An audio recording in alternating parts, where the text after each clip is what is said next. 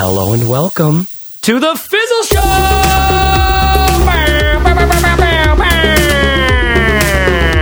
What is up? What is up, everybody? It is the Fizzle Show, where every week we dive in and have conversations that you might not be having about your businesses, but you should be, all right? You should be. What are you doing? Are you trying to make a website, kid? Are you trying to get people to come to your website to read your blogs? What's going on? There's no money in that. How you gonna earn a living in that, kid? Oh, what's that? People are actually having a full on, like, supporting a family kind of lifestyle from this sort of thing? Oh, maybe I gotta pay attention. Oh, times have changed. We're a long way from running the blocks. You know what I mean? That's right. I'm doing. I guess I'm doing my Joey Coco Diaz. You ever seen him? No. Joe Rogan's like it's his. He thinks he's the funniest guy in the world, and he he kind of is. He's just this Cuban dude from the Bronx. Oh, Mr. Rogan, I gotta tell you. Oh, I gotta tell you, the way my mama used to run the numbers. You gotta understand the Cubans. The Cubans. And you just tell that it just goes. It just goes. The point is, people are making money on the internet these days. It is a viable career. It is a, the kind of career that you might be able to survive the robot apocalypse with. Maybe. Maybe. Because in order to survive as an entrepreneur today, you've got to know how a human being works. That's what my, like, I think that's what I've always been studying. Is how do you actually influence someone to, like, purchase your thing? Mm. And the trick is, you can't actually manipulate them. Like you actually have to transform their stuff. Like you have to have to give them the result of the product. The product does all the work. Well, you can manipulate You- someone. and you have to, but it can't just be manipulation, right? And this is what I see a lot of like, you know, like, like my buddy Derek Halpern. I see a lot of Derek Halpern types out there like, listen, it's a simple law. You can put this stuff together and it's got a kind of like, it's got a kind of control and manipulation to it. And I love that, man, because I love those guys. Man, when you hear when you hear Derek Halpern's story and how he got into like why he's just a hustler the way he is, He had a kid. it complete he had a child? yeah. oh man, I gotta call Derek. When you hear his story and what he grew up as, you're just like, oh sh- yeah, that makes tons of sense. Like he's just doing today what he did at like seven, like having a network of lemonade stands. Do you know Right, what I mean? right. Like that's at least the story. Um, and anyways, we got we got off we got off. On, No, but that's actually a good segue. Yeah. Because like where we come from determines Right. a lot of how we feel about selling. And I think one of the crazy things is like there's this old Robert Frost line. I think it's Robert Frost. He's just like yada yada yada, all this amazing stuff, this great like great great deep verse and poetry, and then it's like, and you end up where you started from. And I think a lot of us don't really ever take inventory of where we actually came from. Mm-hmm. Right? This is why, like, as you grow up and like when you're de- when you're for a man, like when your father dies, there's all this like reckoning that happens. You know, it's happening for my dad right now. It's like there's this reckoning. It's like, dude, the source of authority in my life from when I was a Nino is gone now. And like anything that needed to be said, it can't be said anymore. Well, and and also the person that you simultaneously thought was like the most powerful person in the world, Yes. and that you like also despised Yeah, in some ways, right, right. is now gone. Gone. Yeah. Like weak. Yeah. And it's you. You came from that. Like it's an it's a it's an essential weakness that I don't know. It makes you realize your mortality. Your mortality in the whole nine yards. Now, where how did we get into this? Well, I tried to relate this back to how you grew up determines, And I just wanted to talk about and you just want to talk about dads. That was always the joke for me. I had a website called fatherwounds.org as a joke at one, at one point. And I love how all four of us do it on the podcast right now. Like we're all like father wound dudes. Speaking of which, uh, anyways, we've got two guests on the show today. Not guests, but like, you know, co-hosts on the show today. We're going to introduce those in a second. But today we're getting into a killer topic because it is this question around how do we figure out the pricing of our products, specifically when we have a lot of baggage psychologically around money, right? I think this is one of those things you end up where you started from. A lot of us don't actually know where we where we started from. We, we, we're going on to the future in our life, trying to figure out what's next. When really a lot of discovery about the future could happen by looking backwards and taking inventory. Honestly, like ruthless honesty, but it's hard to get into that. That's why I like psilocybin mushrooms, Corbett. That's just me, though. Listen, here's the deal because there's some stuff I don't know how to think anymore unless What's I- in this coffee exactly? it's chaga and lion's mane. Okay. okay, it's a different kind of mushroom. Okay, so on the show today we've got Aiden Fishbein. Aiden, say what's up. Oh, hello, guys. Oh, hello. Oh, hello, sir. How are you doing today? Where are you calling in from? I'm quite nice. I'm literally half a mile from where you are, and I feel left out, but it's He gonna didn't be get fine. the invite. oh, that's, I could have actually, I could have actually, I have an extra mic here. I'm in Portland currently traveling and I'm in Corbett's office, which is great. It's like old school time. I love it. And then on the other, sh- on the other line, on the other line, we've got Joe Kerns. Joe, say what's up. Hello. Hello. Corbett, introduce, introduce these guys. Yeah, so uh, you guys have probably heard Aiden around a few times already from such hits as, As episode the last episode, 292, 295. Uh, and so Aiden, you know, is is helping the Fizzle team with content development, and uh, he has been helping us come up with ideas for the podcast and, and so on. So we're going to hear more from Aiden in coming episodes, I'm sure. And we also today wanted to invite Joe Kerns, who is also helping the Fizzle team with uh, activation, retention, happiness of uh, members, and so on. Joe has a background in what would you say, Joe? Your master's is in sports psychology, is that right? Yeah, performance psychology. Performance So, psychology. yep, in a variety of different domains. You know, helping people kind of perform at their best. I, Tell- I tell- think people, I think people meet Joe and they go like, oh, he's just like, a, he's just a pair of biceps. and triceps. Those triceps, though. and and traps and triceps on like some pretty decent hammies. like they don't, but and they make that judgment. and They don't know like how how deep the waters run. How deep the waters run. Joe you- is a is a fit gentleman, a handsome dude, and uh, and a fitness expert in some ways. But Yeah. Joe, you want to talk just briefly? I don't want to like get a whole can of worms open here, but yeah.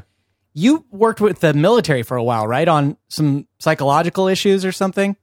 Yeah, exactly. I mean, if you want to take more time to compliment my hamstrings, that was the first. So uh, Yeah, dude. appreciate Nice that hammies, there, bro. Chase.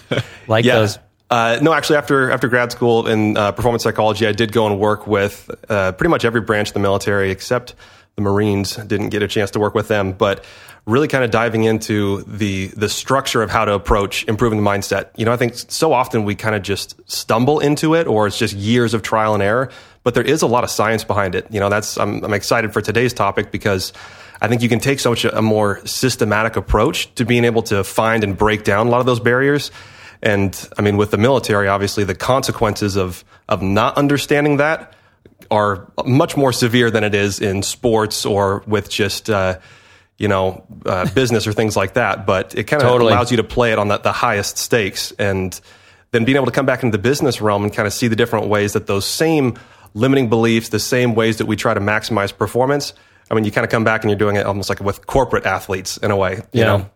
Yeah, yeah, and totally, and and I, I see the same trend in like all the coaching world and stuff like that. It's all this mindset, and anywhere now you can make money, you actually got to have this mindset in order to like really influence other people and really like show up. Because I think I think out there in the world, this is related to our topic here. Okay, so you have a product for sale out there. You put a you put a, a, a sales page up. Okay, I think people can sort of sense what is like they just get they get a feel for what the product is with even if they, they just skim through the pro they skim through the, the text maybe they watch a part of the video maybe they don't. They're just kind of scrolling through. It really matters who they heard about this from. Like what did where were they when they clicked on this link? Was it from an email directly from you? Right. was it from a personal email from a friend that they really respect and admire? You know what is the whole the whole context for when they land on that thing right? That to me is the relation it's like this this um, it's like r- the rapport quotient or something. It's like when I land on your page, I like what level of rapport am I instantly having already that I'm either having to overcome because I don't I don't actually trust you. This doesn't look like it's right for me. I, I just I assume things aren't like things like this won't work out for me, or it's come to me in the kind of way that like, dude, I got to get this, but man, it's ten thousand dollars. It's too much money. You know, like I I signed up for a ten thousand dollar thing. I didn't pay yet. I applied for it. Um, this this guy, this CEO of Onnit.com, Aubrey Marcus, he's he did doing this like six month like whatever, like take control of your life, be a Buddha CEO kind of thing. And I was like, dude, if I could get time with Aubrey and a handful of guys that he's around, this would be worth it for me Yeah. but like and i haven't i haven't written the check yet and i haven't gotten accepted i don't know i don't know what that's all about but for me it was a big i've never paid for something like that before No, I definitely Right? haven't. I mean, besides college, Yeah. which is crazy. that college us- i did pay for it right, you know right? None of us think twice about paying tens of thousands Right. of dollars for college, but that ten thousand dollar price tag for a coaching experience Right. sounds extreme. Right. Right. It, it does. It sounds really extreme. So it's like, what's in it? But I, so that's a recent experience for me where I, where I, I'm potentially like, and if I get accepted, I've, I've cleared it with my wife. I'm like, I'm going to do this, even if I'm throwing this ten thousand dollars away. Yeah. Like I'm going to do this because I think it's going to be valuable. I just think it is. So Hey, I threw ten thousand dollars away investing in a restaurant, so you might as well get something out of it. you did that. There you go. okay, so Aiden, what I want to do is pitch it over to you. Help us set up this topic and and what we'll talk about. What's the first part of the conversation? Yeah. So uh, we recently internally did some user profiling on some of our Fizzlers. Um, and one of the more prevalent pains for what we like to call kind of like mid-level fizzlers those that have uh, made their first dollar. Maybe they're not completely self-supporting yet but they've got like you know they're flapping their wings and they're they're levitating a little bit. Um, Yeah. and a lot these people typically struggle with a lot of different sales fears. Um, and you know we'll, we'll get into to a lot of them over the course of, of the next however long but today uh, this episode digs into a very specific one. And um, this is justifying premium prices for your premium product, especially if you don't necessarily identify as a premium person. So um, this is, you know, about uh, you know general sales fears. We'll get into some of that. Definitely a lot of this money psychology, the baggage of your upbringing, um, kind of the baggage of your current affairs. Maybe if you've you've grown up and, and developed your own kind of stances on the world, um, and then also how it, um, you know, certain industries and certain services, uh, how pricing affects those industries and those services individually. So um, those are kind of the points that, that I think we'll cover, and um, hopefully we can end with some some rich tips, as I know y'all like to do. And, um, and and see why when you pitch price and service to client at at the threshold that they expect to receive it, um, that the sale is super super easy. Um, when value aligns with um, expectation, then you know you don't feel like that sleazy person. You don't feel like that pushy person. You are participating in economic exchange. So that's hmm. the idea. Okay, so you you meant I, lo- I mean the way you said that up. I don't. You're good at this, Aiden. But that idea of premium prices for a premium product, especially if you don't identify as a premium person. Okay, so immediately I want to get into that last part. But before we do, Joe, can you take us into like what is this problem? Can you tell us like what is at stake if someone like if someone gets this wrong, if they're charging too little, or if like maybe you have a story of of of hey, I know you've got some personal story here. I, I don't know what, what it is, but imagine I imagine what's at stake here is something like not knowing how to charge more, which effectively leads to my business not being successful, which all comes from me not believing that what I have is actually that valuable to people and not being able to see the actual value that it has for someone, the kind of confidence there. I've seen this again and again and again with entrepreneurs at Fizzle. Like I've I've experienced it personally myself when it, when you start to get what you like the value of the thing that you're doing, it changes everything about how you for me personally. Because uh, before that, I'm going like, will they like me? Will it be good? Am I good? Is this good? Right? And after that, I'm like, listen, it's good. People want it. They're spending money on it. You just got to get it in front of them in a way that doesn't doesn't like you know push them away. Right? That everything changed like that for me. And maybe I turned into a total D head, but I, don't know. But Joe, tell us tell us a story, man. Yeah, I think you tapped into it perfectly. And the way that I kind of like to look at it is when you're first starting out, you're focused so much on value extraction, you know, because you're coming from a place of not enough. So if you're if you're not paying all your bills yet, if you're focused on how do I actually survive, a lot of times when you approach any you know any transaction whatsoever, you're looking at it just like that. Like how much can I extract from this, or how do I make enough out of this to be able to survive? But the whole point is that it comes down to value creation, right? Yeah. And so much of the time that we're caught up in our own money blocks, it's because we don't believe in our own situation that it would be worth that much. But we're not in the heads of the people that we're selling to a lot of times, especially if you're selling to a higher value client, higher net worth, or if, you know, the products or services that you're putting out there aren't necessarily something that would be in your own, um, you know, your own financial abilities to Yeah, afford. hold on. I want to I want to interrupt you there because you it, like I think this term it's all in this word value creation. What did you mean by that? What is that? Well, see, we're putting we're putting a monetary value on it. Whenever you're pricing your services out, you're gonna you have to kind of start somewhere. But that's just sort of an estimate, right? That's kind of what we're thinking. Oh, this is probably what it's about worth to my ideal client. But the, like price is partly positioning as well. So in in my background in personal training and nutrition consulting, when I first started out, I mean, by definition, that's kind of like almost a luxury service for a lot of people. You know, you might think you're going to start with more Gen Pop, but quickly you realize that it's kind of a luxury service. And the people that I was working with, you know, in my head, of course, price is a significant factor with any kind of um, any large scale spending that I do. But with them, that, that wasn't it. That wasn't their problem. You know, the problem in What my was their head, What was their problem? their problem of course, you know, like how do I improve my energy, my quality of life? How do I uh, deal with these like nagging aches and pains?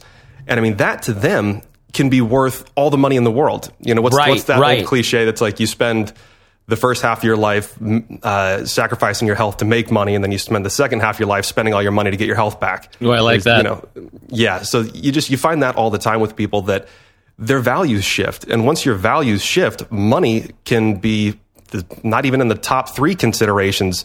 Uh, Right. You know, I found that my clients were coming to me far more interested in can you actually help me with my problems? So you know, Yeah. can I create the value for them and solve the problems and the pain points that they're looking for? And if I was just focused on the money and keeping that as a roadblock in my mind, I was actually missing my ability to connect with them as a human being. You know? Okay, I want to chunk, I want to chunk this down a little bit. I want to get more clarity. I'm, I, I can feel that some people out there listening aren't quite tracking with us yet because this is so good. This is like it just feels like so much of the entrepreneurial nut is like right here. Yeah. to be cracked. What do you hear, Corbett? What, how would you explain? Well, like, I'm I'm trying to paint the picture here in my mind. So so Joe is is not an old man now. So this is back a while ago. So so you're some kid with with a fancy degree or something and mm-hmm. and an interest and background in in fitness and psychology, and you are trying to sell a product or service in this case to people who have a lot of money. People who, mm-hmm. for whom, if you could fix a, an ache or pain or give them more energy, they're thinking this is going to change my life, right? And Yeah. and if you change someone's life who's making hundreds of thousands or millions of dollars or has millions of dollars in the bank, then that's worth a lot to them. And here you are with no context for that. You're Yeah. thinking, well, I, I couldn't afford to pay a personal trainer like 50 bucks a session, right? Yeah. So so you're kind of caught in between those those two realities. Is that right, Joe? Yeah. Yeah, absolutely. Yeah, I love this. So, and I, and you said something really important. This this idea that values can shift, right? And what I wrote down there is like uh, m- more energy, like you, you helping me have more energy for my daily life or more vitality is worth like a hundred thousand dollars a year for one CEO. Like one CEO can go like, no, no, no, no. This like I don't get to make the other half a million dollars. Yeah. if I don't have this like a head game on point, the body, the head game on point, right? Yeah. And so I spend this on that because it's an investment and it gets me it leverage. I'm leveraging that to get me way more in the end. That's a way of value can shift. Whereas a lot of people right now starting their business, your value is just like, how do I actually get the sale? How do I actually make the money? Right. And and we're talking about this right now in the context of an individual person as the buyer, Yeah. as the customer. Yeah. But you could think of it in another way, just to make it in purely economic terms. Think about this as selling to a business. You could either sell to a small business that's barely scraping by. Yeah. You know, let's say we're trying to sell to one of those businesses that has made their first dollar but isn't supporting themselves Yeah. yet. Yeah. They're going to look at you and say, well, you know, I might be able to pay a few hundred dollars for a web design. Totally. But then you could go to some some company that's making millions and millions of dollars, and they recognize that if I get a website that can improve my conversion rates by this little tiny margin, Yeah. that's worth hundreds of thousands of dollars or more to Yeah. us. So, spending eighty thousand dollars on a website is big no deal, biggie. big Yeah. deal. And that's and that's the thing when you get into that web design game. Yeah. You start realizing there's this like ladder, there's this hierarchy where there's a bunch of people fighting for scraps at the bottom, Yeah. Mm-hmm. doing stuff for free or for 500 bucks a Build pop a or something. portfolio or whatever. And then there are these companies out there that are doing hundred thousand dollar plus websites, and you think like, well, it's just a website. Like, what's the difference? Right. Yeah. And is that website literally hundreds or thousands of times better than the one that's being sold for five hundred dollars? No, probably not. But people who can extract that much value from a transaction are willing to pay a premium, Yeah. because they still net more because they just end. need to know they need to know for sure it's going to work they need to know for sure that's going to be done like in in a reasonable amount of time that Right. your team has the what it has has the skill to be able to do this i need to know for sure you can do this and you can show me anything in the world but i just i need to know that. So i'm only looking at companies that end up are, are charging me. You know if someone charges me $20000 and everybody else is 50 to $80000 i'm like who are these guys? You know it's like it's like but or maybe if i don't have a lot of money it's like all right you know let's just throw the website together and see how it works. Right, you know? Right. So, so Joe, these clients they were they were flashy high end clients. Yeah, and, and, not all of them. Again, I think a lot of it has to do with the amount of value they place on the services. You know, uh, certain people maybe they're bringing in you know eighty, hundred thousand dollars a year, but they're willing to commit a much larger portion of their discretionary spending to something like this because they value it. And so yeah. it's still not as significant of a factor for them. And then, of course, yeah, I did have clients that literally, you know, rolled up in Ferraris, and that's a little bit of a of a head game. And when, what is what is the product? What's the product you're selling them? That was that was back when I was doing my personal training and nutrition consulting. Okay. You know, so all right. Uh, and it's funny because that has a huge range to it, right? You'll you'll see personal yeah. trainers charging fifteen dollars an hour at an LA Fitness or something like that, and yeah. then you have other you know quote unquote celebrity trainers that really are, are no more qualified than the person down right. the street at the big box right. gym, but they've positioned themselves like that. So the clientele that ended up coming through for me, um, I kind of decided earlier on that I knew it wasn't going to be a good idea of trying to, you know, race to the bottom in terms of mm-hmm. uh, charging for your services, and you figure that out when you're running your own business. But yeah. uh, then you kind of realize that the people who are willing to put some money down are typically a lot better to work with as well. Yeah. And you know they're more committed to it. They uh, they show up on time. They do what you tell them to do. And I, it only took me a few times to try to you know discount that before I realized, wow. And every time every time I discount it, uh, I'm kind of discounting the value I'm creating for them. And that mm. became much more of a hassle because if, if I'm willing to say, okay, actually, you know, maybe it's not worth that much, what message was I sending them? And, you know, so I kind of started just focusing more and more on creating the value for some of these higher value clients when they came in. Um, because I also, you know, I, I, got to learn from them a little bit. It's, you know, that old saying, like you're the, you're the, um, you're the average of the five people you surround yourself with most. Right. Right. Well, if you get to focus more on a few select high value clients, I also realized, well, I'm surrounding myself with people who are successful in their own right.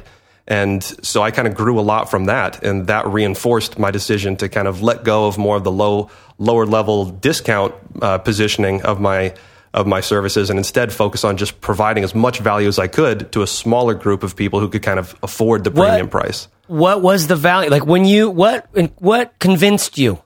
That it was valuable, the thing you were doing for these clients? I mean, you can just, you can see the results every week when they show up and they're they're actually getting the results you're providing. They're more excited. They have more energy. You know the stories that i was hearing from them about how they had kind of become uh, you know the hero in their own journey much you know you're familiar with donald, donald miller and, and StoryBrand. Well when you see that like actually happening in their lives and their families start to look up to them as you know like the beacon of health and, and fitness, and then they're answering questions and their family's starting to make a change. Um, you know, I realized the value was far more than just what I was actually providing for them in the gym. It was it was the hope and the accountability and the fact that you know when they're putting money down and they were showing up week after week, they were becoming the person they wanted to become. And yeah. sometimes, I mean, they weren't even getting as much of the physical transformation as I would have hoped, but they were becoming such a better person week after week and the way that it carried out into the rest of their lives that you know the value i thought i was creating when i started the business which was yeah. you know you're paying for my knowledge and expertise as a trainer that really wasn't it you know? I mean it was uh, it was the fact that they had somebody there where they felt like they were going to be able to get answers to their questions when they needed it. They were going to have somebody there to support them along the way but ultimately they were still doing the work. And i think that bled over into so many facets of their life that that was the value they received from it the most. Okay so answer this question. finish this sentence for me because i think there's something there's a huge distinction here in what you're saying that i think is, can be really big for people. You just said they weren't paying i realized they weren't paying me for my experience right? Or, or something like like say that finish this sentence or fill in these blanks. They weren't paying me for blank they were paying me for blank they were paying me for hope. They were paying you for hope. Yep. I mean, because the, the, thing is, they would immediately receive those results the second they put down that first commitment to, you know, a 10, 10 session package. Like the results began in that moment because yeah. life was going to be different tomorrow. You know, if, if you don't have any reason to wake up the next day and believe that it's going to be different and believe it's going to be better. Yeah. You know, this, then, that, this, that Tony Robbins right here. this, this that vision commitment well, shit right here. And this yeah. is if if you started digging into the sales process for someone who understands these nuances and understands the truth of the mm. value that's being created. Yeah.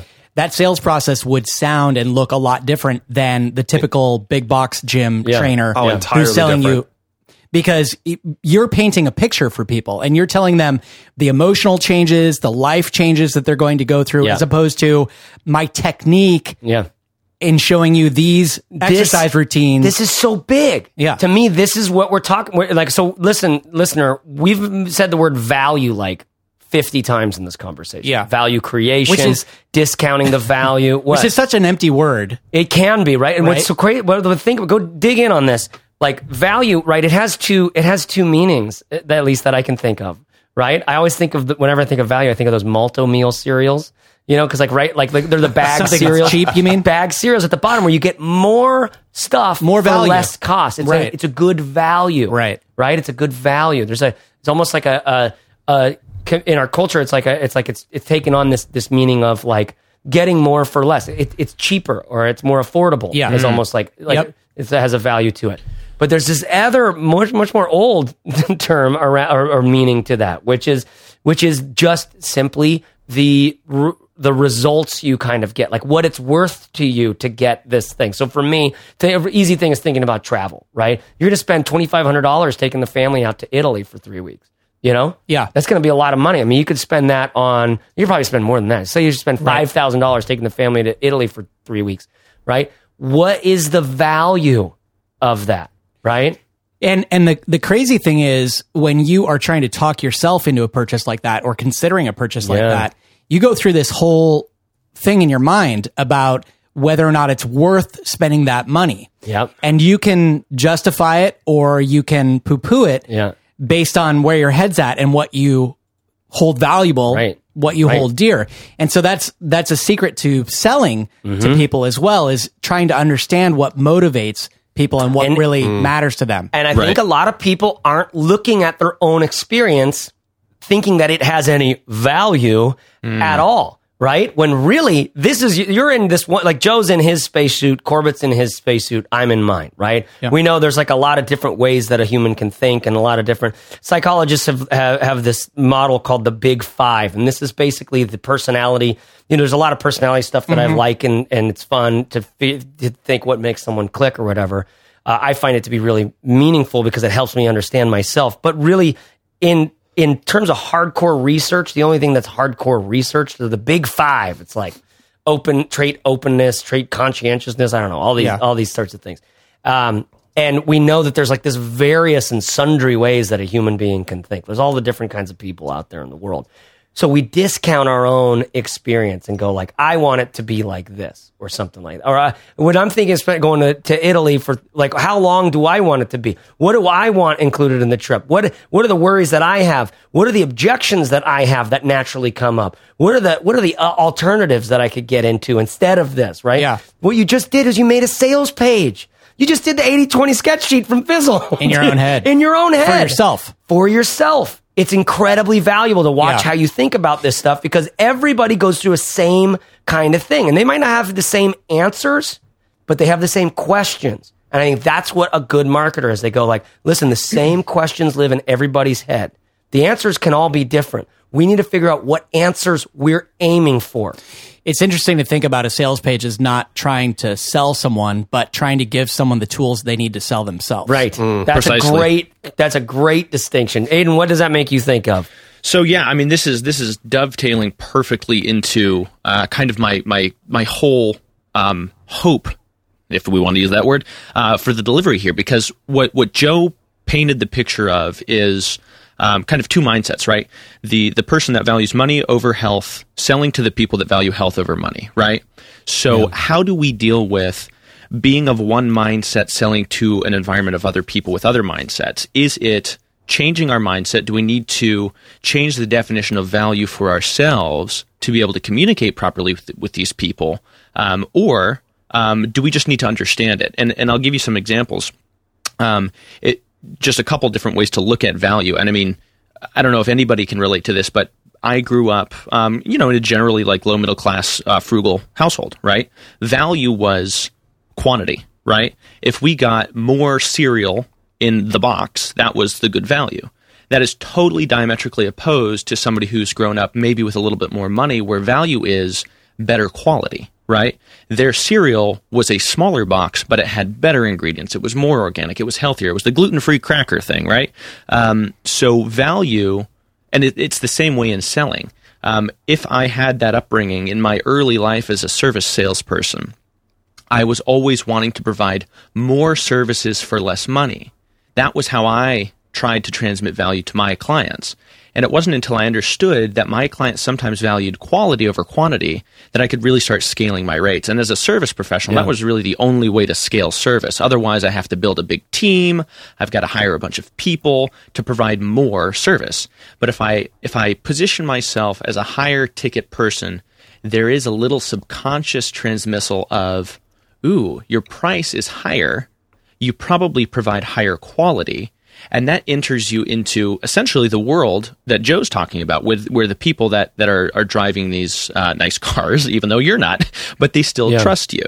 So um, the the interesting thing, the last thing that I'll kind of um, parallel to, because because Joe, you made a really really good point that actually was covered in in last episode a little bit, which is that if you are this person that is selling to clients that are not of the same user profile as you, if you will, they're not the same kind of person, they're not the same archetype, um, they are different than you, then you really do need to start doing some research. You need to do some upfront research. You need to do some reflective research into uh, into what kind of people the, these people are. And um, and it's so funny that your conclusion was literally the same conclusion um, that that I had come to with my services, which is that the medium sized or the big people tend to be way better clients than the small people. You know, um, and it's not really that hard to to look at in hindsight, but it's very very hard to go forward and to say no to the small people um, or Yeah. the small clients, you know. Um, so so it's tough, and especially if you want to be that kind of person that is helping, that that you are trying to be very very generous with your services. It's hard. It's hard to make ends meet helping people that can't afford your services or that can afford your services, but but damn well better get the just squeeze the last drop of water from the rock of your services. You know. Yeah, yeah. Mm. Okay, so hold on. Let's dive into this this part now. Let's dive into this. Okay, so in case you're just joining us, this is in case you're just joining us. We're talking about how do we set our prices? How do we justify a premium price for a premium product, even if you don't feel like a premium person? Now, this last bit is where I, I want to jump in. This idea of being a premium person, because I think this is where this is where we get snagged. We don't believe if you don't believe in your product, okay, it's going to be really hard for you to charge a lot of money for it. I I think personally, because for me, I have to, I have to personally be convinced, like that it's something that I would buy at this price in some ways, right now, like that, that no, you don't have to take that on as as your own thing. To me, I feel like if I do that, then the level of my product will, I have the chance for making an actual sustainable business, right? Yes, yeah. Mm-hmm. What do you go? What do you say? on Well, that? and but believing in your product, you could believe that your product is capable of helping you get more energy every day. yeah, yeah. But that still is only worth so much. It's only worth so much. So, so part of it has. That's when. That's when. To me, everything shifts when I'm convinced that it works for others. Right? It's like it kind of like it starts with like, is it valuable for me? Does it scratch my own itch? Can it do that? Because like, listen, man, I've got a lot of books on my shelf I haven't read. You know, there's a lot of ideas out there that that like probably would help me. I, I just, I just haven't gotten into them. Why? Why? Because I don't have time. Because I don't think about it. Because well, I don't know. The truth is, I got plenty of time. I just don't think it's going to work. Like I, I don't think it's going to help me. Right. So that's the big thing. That's like I've got I've got busy. I'm doing this, that, and the other. So how can I interrupt people where they already are and give them something valuable or, or whatever? That's sort of the the the project of my life trying to figure that out for me because if I can have if I have a real product, I have a real transformation, what Joe's talking about is to me the realest kind of product. Like I love that product more than anything else. Where someone comes in, they're like they're like you know droopy dick about like life, right? They're hey, uh, Chase, why are you being such a mopey dick? exactly. what is it? Ahab over there is Moby. Uh, the- but the idea is like I know what it's like to be in that life mode, right? I know what it's like to be in sweatpants like for way too many days in a row and not have like quite the the like quite the the the vitality that I want to have, right? And I know what it's like to have the vitality, but also be manic and ungrounded and like and not have the balance in it, right? It's like both and. I've done them both. And so for me, finding helping people find that balance is like, dude, that's a there's a vit, there's a vital product, there's a vital value there that helps people actually be. Because I, what I think about most I think about the people who are raising the kids who are going to vote in presidential elections like 20 or 30 years from now. Mm-hmm. Right? It's like it really matters. Or how about two years from now? Dude, think about what it's going to be like in 30. Yeah. it's like now. It's not like we're going to get through Trump and then it's all going to get better again. Do you know what I mean? Like, dude, the cat is out of the bag, right? This is full scale, like every, all hands on deck. Anyways, sorry, that's, that's neither here nor there. But I, I, I think of, of if I was growing up and I saw my dad, Anyway, sorry, I'm getting, I'm getting, Jesus, Back to the dad stuff. Jeez Louise. But like, think about what it would be like if you were surrounded by people who lived with vitality, like respect, honor, dignity, right? This is the kind of thing like he was, Joe was talking about, uh, military, working with the military and the importance of mindset there, right? We think about business a lot because as an entrepreneur, you've got to get yourself through the day. And every day has to add up to something, right? And then those days add up to weeks and months. And if at the end of 12 months you haven't made any impact, like you go out of business. like Right. you own that, right? It's like if you go into the into the woods and hunt a mushroom like our friend has and get the wrong one and and get the wrong one and Make think- yourself sick. You, you- you can make yourself sick. You can poison yourself, right? You pay all the consequences in entrepreneurship. I love that. I love that. I think that's so. That's why I hate all this corporation crap where it's like government subsidies to help like structure oil companies better to protect them from like erosion and where their where their things are. or something. it's like, sorry, I was watching that Patriot Act show. Have you seen that? Yeah, Hasan Minhaj. Hasan Minhaj, I'm good. loving that. It's really It's good, yeah. pretty good. So, I'm sorry, I'm going to land this plane here. Let's come back, uh, and then we'll do a sponsor read. The the the thing that we're talking about here is how can you possibly price your product at a premium level? Because li- li- what we're telling you is like things get better when you're working with premium people. Joe, am I- is that what I'm hearing? Am I right right in that? Yeah, and I mean, I don't think you can you can paint it in black and white with that, depending on what your your goals or intentions are. But generally, Right. with the service, I think yeah, you'll find that the more people invest, the higher value they get out of it. And you know, just just one second, uh, it was hard to find a segue in the middle of your uh, Sorry, go your go rant go. there, buddy. But it was something that you brought up that I thought was a good point, and um, kind of a little like mental trick I've used on myself a little bit when it comes to trying to develop confidence in your ability to create that much value. Something that I know that I found early on that I've seen a lot of other people kind of, I guess, struggle with is you might find that you're doing this stuff no problem for free when it's just kind of a casual conversation. You know, I mean, before I was formally training people, if somebody came up and they wanted me to write out a workout program or help them or give them guidance, whatever it was, I could do that all day. And I love doing it. I mean, I, Yeah. I got so much energy from it. But then as soon as you put an exchange of money into that mm. interaction, all of a sudden, all the doubts crept in. It's like, oh God, well, I don't know if it's worth this much. I don't, I don't know if I should be charging them for this.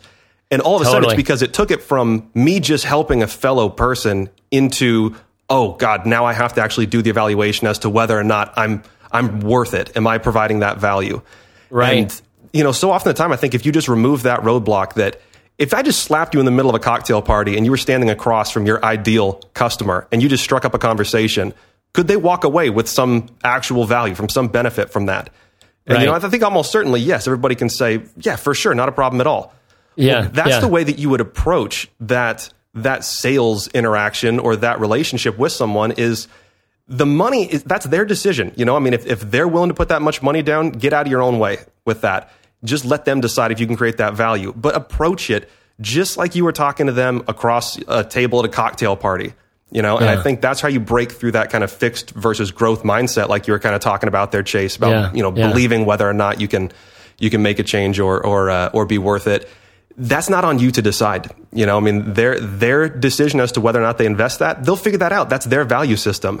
But if you have some something that you can do to help that person, just focus on that, and the rest will take care of itself.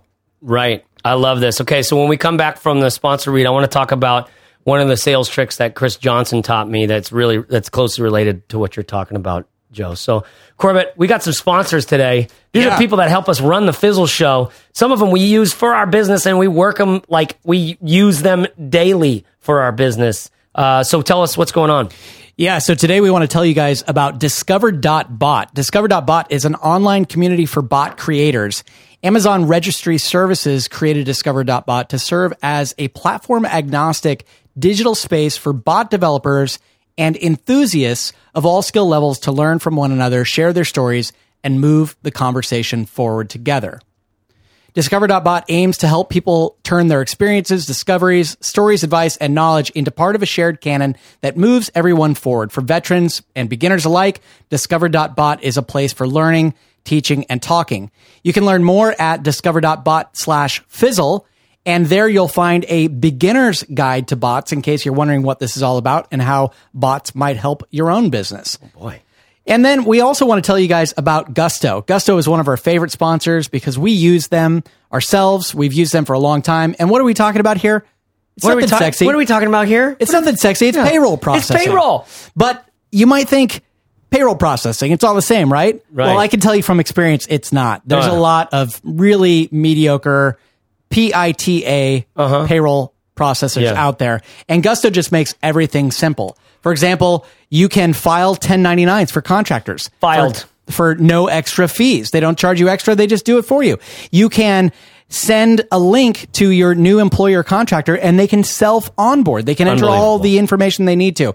You can have them sign forms electronically. All of that is part of Gusto. They have a great interface, a great service, a very uh, great price as well. And if you visit uh, gusto.com slash fizzle, you can get your first three months of payroll for free. Unbelievable. Gusto.com slash fizzle. Our thanks to these guys for supporting the Fizzle Show. This is awesome. Okay, so um, when, before the break, we were talking about uh, what I think I, I call sort of. Um, so I have a friend called Chris Johnson who who had a company called Simplifilm, and the way that he structured that company, he was just basically an expert sales guy. We have a we have a um, an interview with him inside of Fizzle. We have all these interviews with like hardcore entrepreneurs of, of like not entrepreneurs you probably have ever heard of, right? You know how like it's like you can hear Gary Vaynerchuk. It's like oh he interviewed Gary Vaynerchuk. It's like all right, it's more Gary Vaynerchuk stuff. It's good. It's like content. It's good content. But there's something about those stories of people who are like just like 10 steps ahead of you in their business and they're talking about their their near and and far sort of history in business and something about it can just come, co- can like hit home more because the market's shifted since Gary Vaynerchuk built like Wine Library TV. Right. I don't, I don't know if you know this, but like literally none of those things work the same anymore. I, I can even like personally attest to that specific course with Chris. I just wanted to interject like Yeah. very, very real, tangible stuff that my business has actually implemented and grown from. So I, I mean, it's a short That's course too. It's a standalone. So Yeah, it's killer. And so one of the things that he that I, I learned watching him is um is he just has this real like he's learned to put this confidence together I was like, listen, I'm going to sell 10 seats. I'm going to send sell 10 seats this this month. Like I'm going to sell 10 this month. You know, I know it's, if it's not to you, that's fine. It's I call it this like walk away ability or almost like value ability. You know, it's like a thing that people don't know that that it, you have to learn how to you have to learn what it is. Yeah. you know, you have to learn. And so now we're in like a little little more of a sales conversation, and, and I want to switch it out of here in a second. But I do think this is an important point based on what Joe was just bringing up. When you have a product that you know is valuable, everything about the sales process changes. Mm-hmm. Right? When it's valuable enough to where you're charging, you know, whatever, $500, $2,000, whatever it is. Like I have this thing, this event down in LA that I'm going to be helping someone put on. It's going to be like 1200 bucks. And I'm going to start like emailing and getting in touch with some of my friends. Go like, dude, you should be here. This is going to be like, this is to be awesome. It's to be, it's to be heavy. It's to be heavy, but it's like, this is exactly what you've been like, you've been, you're going around in circles about this, that, and the other. We can get you actual, like, you're not to walk away with this without like, without going like, geez Louise, like, I can't believe we just survived that. Everything looks different on the other side. So it's like, sell it. It's like snake oil, right? It's just like, I'm not going to tell you what it is. I'm not going to tell you much about what it is, right? And so, but I know the values there. Like I have zero, mm. like the whole thing is, is that like, this is the only product I've ever found that's like 100% effective at whatever needs to happen. Mm. Like, it's like, oh, that's such a kind of confidence and a value that I'm like, I'm willing to risk like sounding cheesy to someone, right? But it- that, that changes everything about the sales process for me because it's $1,200 and you're coming to spend four days in some, who knows what, some beige room probably. Do you know what I mean? With like 40 strangers. I was picturing a sweat lodge. Oh man, I wish that. No, that's that's a different. This is no drugs involved. This is no drugs involved, baby. Um, but anyways, the point I'm, I just want to I just want to land that that like everything changes about the sales process when you know when the salesperson knows when you're the entrepreneur, so you're the salesperson that the thing works. Yeah. That the thing's valuable. Yeah. The thing does what it says it does. Right. And I just that's where I want to get I want to get people making products and I know that most people want to be making products that they can absolutely trust and stand up in. This is what I love so much about the Fizzle community. Is the vast majority. I literally can't think of people who aren't like this. That that like they want to make something honest. They want it to be valuable. They want it to be authentic. They want it to be uh, a, an an expression of themselves in some meaningful way without it being all about them because they know it has to provide value for the customer. Yep. Right? Just like this is what it has to look like. This is what business has always looked like. You know? I don't know. It's exciting to me. Where should we go from here? I feel like my thing is I want people to feel comfortable charging more for their product if their product deserves that. And so maybe I have a question around like how can I tell if my what my product's worth? How can I tell if my product's worth it? You know what I mean? Mm-hmm. Like how do I know if this thing or maybe a more accurate question. Here's my question to you, Joe Yeah. someone out there has a product. Let's say they work with the clients, they make websites, or they work with clients, they do some sort of physical therapy or, or training or nutrition stuff, or they have an, an info course or something, right? The question that they have because they're an astute entrepreneur is with their lab coat and clipboard, they're like, how valuable is this to my customers? Right?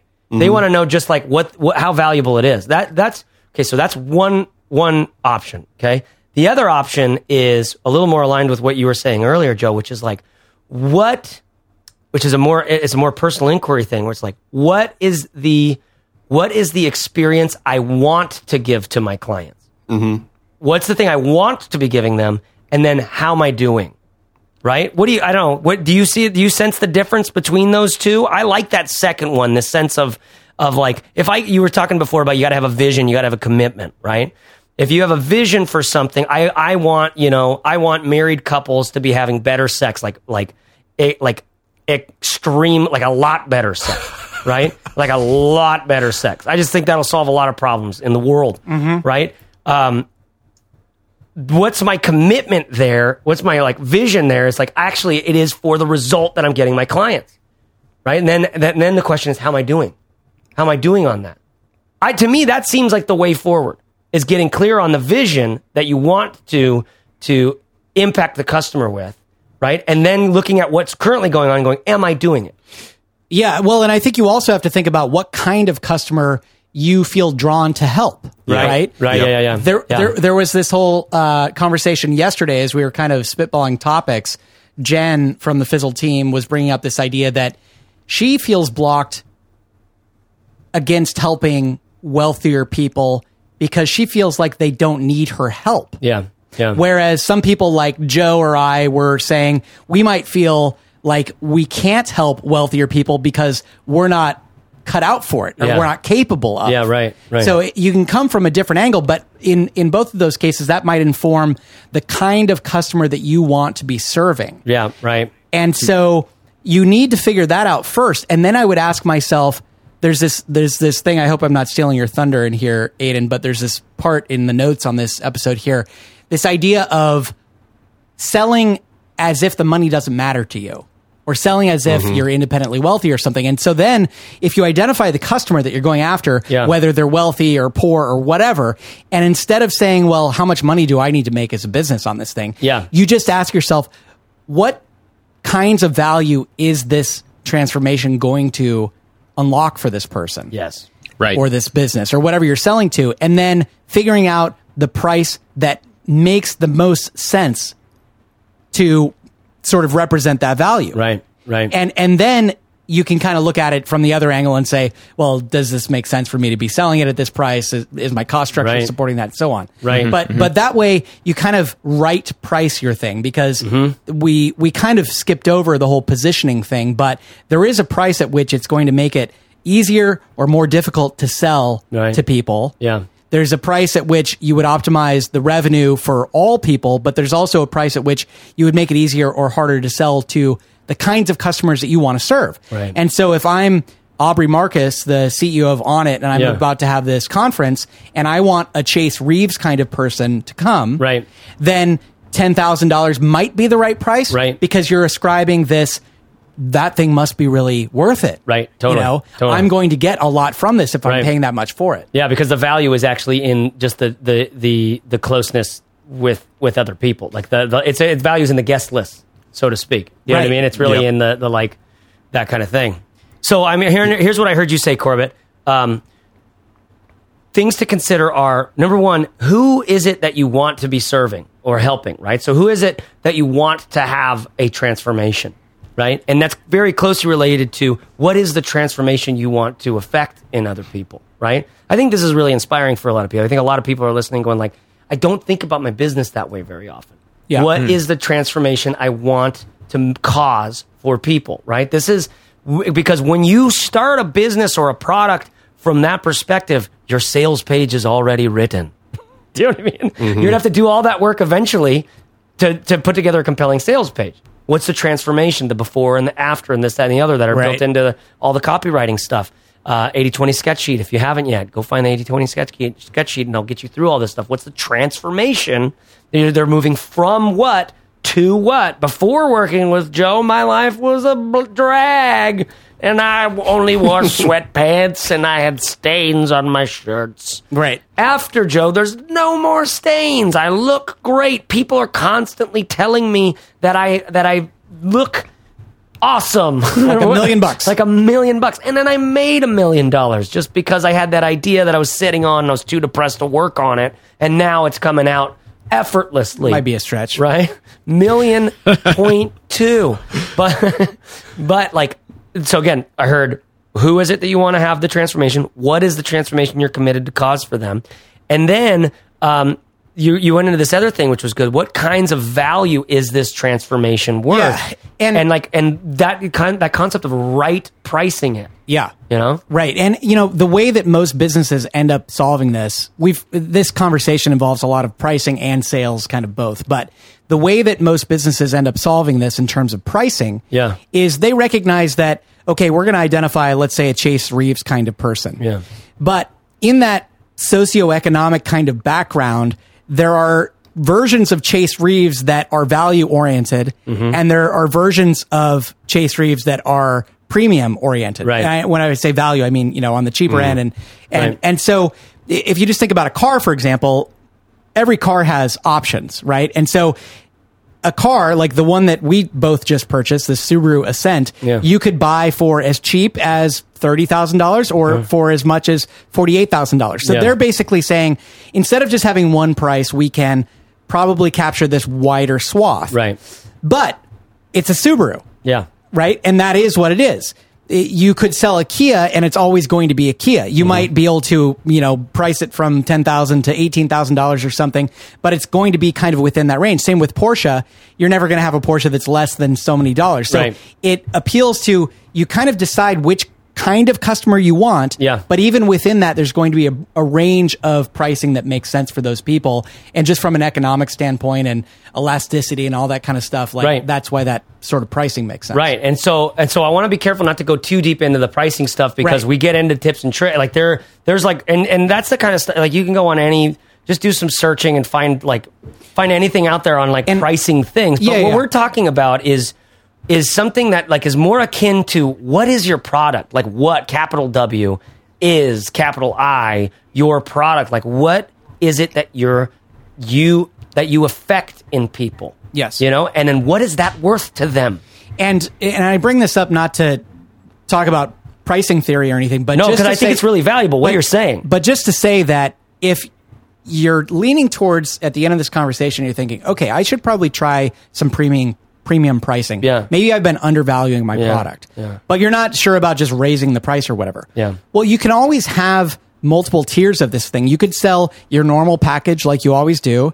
And then just throw out a couple of other ones out there. Yeah. And don't worry mm-hmm. about price anchoring and all this other stuff. Just Yeah. just recognize that hey, if I have you know a, a two hundred dollar option and then a five hundred dollar option and a thousand dollar option, and Yeah. and they become increasingly more valuable, try that for a while and see what it feels like to have something out there that's priced a lot more. Right. And maybe you'll find out that some customers actually prefer that, Yeah. and you'll learn something about it in a pretty low risk kind of way. Yeah, no, I, I love that. Okay, so so we're, what we're into here is again, how do we justify or or find the right premium price for our premium product?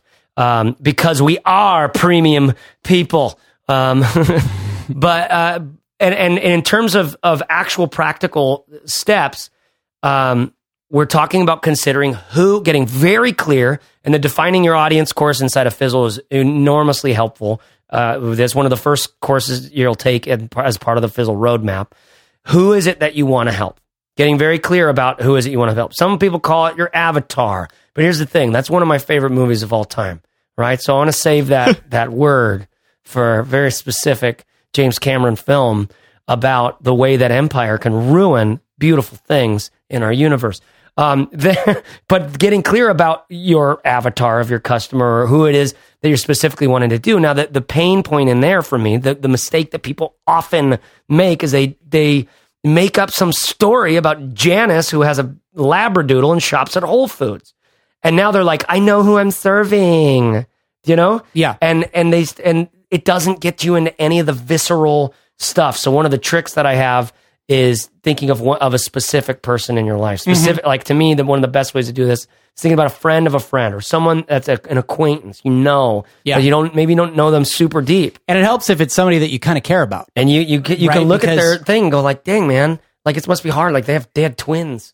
Like that'll blow up your life, you Yeah. know, like for like Yeah. several years. And how much would they love to get just two hours of sleep back? at Just dude, mom's got like a kid on each nipple. night? yeah.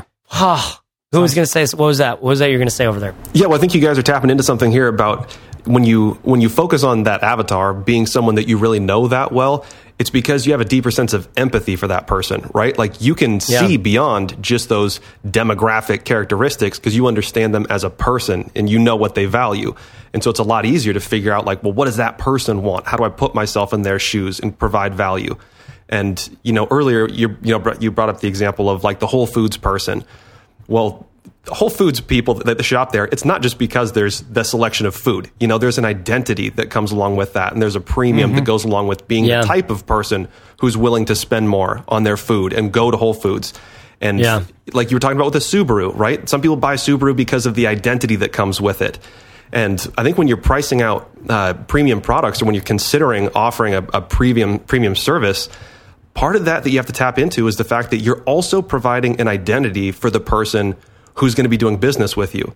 I mean, if Yeah. you're charging $1,000 a month for your services compared to $100 a month, you might be doing literally the exact same thing, but the people who are spending $1,000 a month get some level of exclusivity or, you know, it, it shows what they're willing to spend their money on. There's, Yeah. there's two grocery stores near me, you know, that sell literally like the exact same products, but one of them is say like 20 or 30% more. And you're like, why would you shop there if it's the same products for 20 or 30% more? You know, this isn't like a whole Whole Foods or anything where they maybe have a better selection. It's like almost the exact same store, but people are willing to pay more there because guess what? There's not going to be crowds. Um, you know, the decor of the store is a little bit more uh, high class. The parking lot's never full. And so It's worth it to me not to have my day ruined by a trip to Safeway because that place is hell on earth. Yep. So sometimes You sometimes just pissed off 85% of our entire. What, what's wrong with Safeway? What's wrong with it? Here in Portland, Safeway is like the last, the last It's the stop last- before before like nothing at all. Yeah, you, you would go to New Seasons first, then Yeah. Whole Foods probably, then Fred Meyer Trader because at Joe's. least it started locally, then Trader Joe's. Yeah. Safeway's way down on those. it's so true. Yeah, We're and- snobs. There's there's one like little little thing that I wanted to elaborate on what Joe was saying too, which is that we've been talking about profiling the users, um, and and I think a lot of us think we know who we are, um, but we need to profile ourselves. You know, we need to we need to kind of get an understanding of what are the money philosophies that drive us so that we can really tell very very obviously where the disconnects between our beliefs and philosophies about money and sales um, disconnect from our users, right? So um, if I'm a Trader Joe's person, but I'm selling to a Whole Foods person, exactly why am I a Trader Joe's person, right? Yeah. Exactly why are they a, tra- uh, a Whole Foods person? Um, and just to just to throw this out, there's there's a quick little brain dump exercise that I really really like from this strangely titled book, The Financial Wisdom of Ebenezer Scrooge. Um, is uh, is just a very very simple thing. You can do in five minutes. You just write your first reaction. You just journal your first reaction about how money applies to things like happiness, politics, equality, religion. Okay, so hold on. Let's do this right now. Like happiness. How does money apply to you, Aiden, around happiness? Give people an example. There is a lot of truth to me thinking that money buys happiness. If I'm honest. Okay, and that honesty is the kind of thing you're, you're talking about, right? You're just like just realizing if it's there. Don't judge it. You know, just notice it down. N- Write it down. Yeah, yeah. Happiness. Another one is sex. Corbett. What is money? Well, uh, I can take my wife to a nice date night. Yeah. And uh, Yeah. then It we're both going to feel great about our amazing dinner. happy wife, happy life, right? So There if my go. wife feels like she's got the level of life that this is one of the things I'm learning to realize Yeah. is that Melissa was born on a farm and all that, but it's like actually she's the one who's always forcing us into like buying houses and stuff like that. Yeah. right? she's got this like I, I need to help her get to the level that she feels like she needs to be. And then you'll finally get some Then I'll get some nookie. nookie. right? and so you you, but you just go with like what is the what is the the honest stuff that comes up? Happiness, sex, politics, equality, religion, violence, peace, friendship, right? Around money, and this will help you. It sounds like Aiden, what you're saying is this helps you unearth some of these scripts, you know, in quotes, some of these like default mode or or automatic pilot mindset stuff that you have around money, which is probably clouding your vision around A, what is possible for you to make for clients, B, what kind of impact it can make on the clients, and then C, what you should charge for those things because Precisely. all this money stuff is just it, it, it money is this very challenging thing for us to learn how to I mean I was born as a rich kid you know basically I was never really comfortable with that idea but like yeah I was kind of running from being seen as a rich kid my whole life even though right. dad and how does that? off. Yeah, how does that impact the way you coordinate with your clients? You know, I'm sure that influences Totally. and tinges and hues everything. Well, it's t- it's it's tinged everything about uh, like my own mental health around it too. You know, my own sense of like if I like what I'm doing or not, if it's important or not, if it's good or not, right? Because it's like Yeah. like I just knew there was people growing up in in like vast majority of people are just not growing up in the same situation as me. So there's like a survivor's guilt, right? That kind of thing that comes from it. Anyways. I'm just trying to get you guys to feel sorry for me, not just call me rich. Because now, now Daddy's on his own. He's got to make his own money, Uh-huh. and it's like, God dang, things. some work. I think it's not that bad though. It's pretty. It's not, it's pretty good. You if you if you've got if you're smart if you're capable. That's the thing. That's why I love doing this show. That's why I love doing the intros to this show because every single time I ad lib the intro, uh, you know, sometimes it's better than others. But every time I'm excited about the fact that people are out there learning to earn a living, doing something that they care about. And that, that's another person who's not just like living in the doldrums of like, I have to stay at this job because the promote, once I make partner, babe, it's all going to be worth it. And then, you know what I mean? And then Yeah. it's like, oh, you got the BMW X5, man. You're traveling around. Oh, that didn't make you get to happy? do the- oh, yeah. What about the, Oh, maybe we should try to get a Bentley. that's the whole thing, man. It's just like it goes and goes and goes. I watched my parents do this Yeah. for forever, and I'm just like, now we're finally they're like they're finally coming around to like, so this whole emotional connection thing. What? Tell me more about. Tell me it. more. What are you gonna say, Corbett? I was just going to have a, a little side note. Um, isn't ad libbing just a much better way to say making stuff up? yeah. Yeah, well, I think I think I've studied this. I'm studying this, right? When I get to hang out with guy and guy like with guys, a guys' night, like not, and girls as well. Like it's not like, but it's just like there's a thing that happens when the dudes are around. You know, some of them smoke cigarettes, some of them drink IPA, some of them have cocktails, Yep. some of them have cannabis, right? But there's just a thing when the guys are around, and and like some of them don't do anything, some of them have kombucha or whatever, you know. But like where everything like it's a different mode. Everybody's let their guard down, and it's a little more BSy. Yeah. Or but a lot of times it could like serious stuff comes up. Sure. And if you just watch like just making like guys just making things up with each other, Mm-hmm. I find that a lot of the times the thing I'm making up is like helpful to the other guy. And then he starts talking, and it really gets me thinking about things I wasn't thinking about before.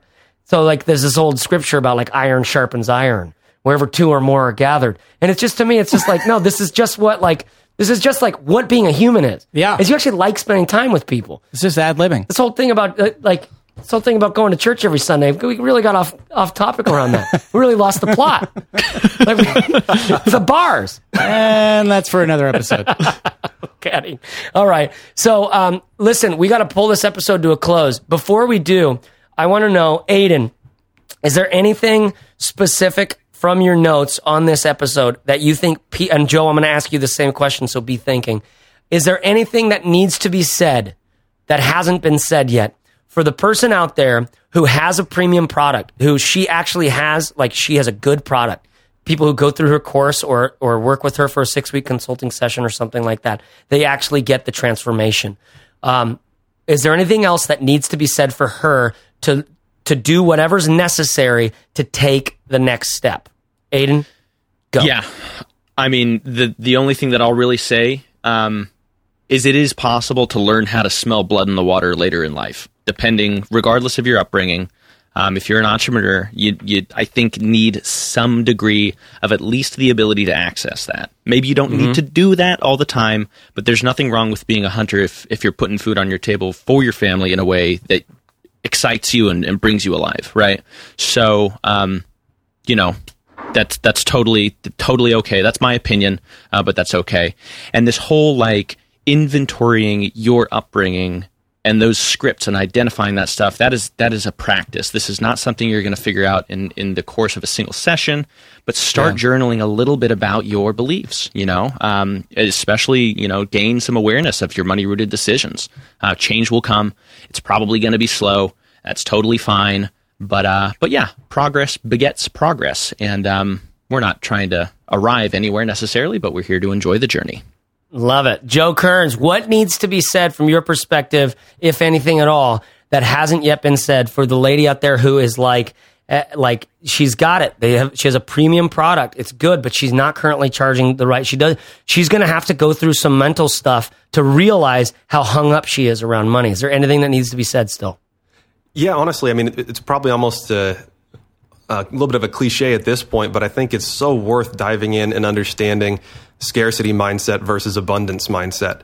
And, you know, more than likely, if you're selling a premium product and you're just starting out, you might still be in that kind of scarcity mode of not enough, but you're selling it to someone who might have transitioned into that abundance mindset. And, you know, it, it's, it's really easy to focus on money as, as almost, uh, a reflection on your value or your worthiness, but it's just an economic factor. You know, I mean, Yeah. I think you have value to provide, and remember that even if you're in a situation where someone is, uh, you know, far more financially successful than you are right now, in that relationship, you're still in the power position. You know, you're still the one with the value that they want. Whatever it is you're selling, there's a reason that you built that, that you can help them, that they're coming Yeah. to you. And if you just approach it as a human, don't get caught down in that not enough scarcity mindset. Just remember, like, they're there for a reason, and it's because you can help them. And if you just approach it from that perspective of, you know, the idea of that uh, cocktail party where you're just talking to them as a human being, you will find a way to create that value and connect with them. And that's what's going to open up the doors, not trying to logically convince them that it's worth the money. Love it. Love it. Corbett, anything else to add? You've got to make yourself more valuable. You've gotta be more valuable. Tell the people. There's probably people who don't r- remember that from back in the day. Just Jim Rohn. Jim Rohn, classic if Tony you're Robbins wondering about your mentor. position in life, why things aren't going well, you Yeah. got to make yourself more valuable. You gotta make yourself more valuable, which is a commitment. It's a commitment and a decision to go. I'm gonna. I'm gonna be worth. I'm gonna help out. Like I'm gonna Yes, see I'm where going the to be need is. useful to other people. And that I think is what entrepreneurship is. What do people need, and how can I fill it for them? They need sex. Well, I mean, How they can need a lot you, of things. Corbett? How can you fulfill that for them? Probably not very well. That is it for the show today.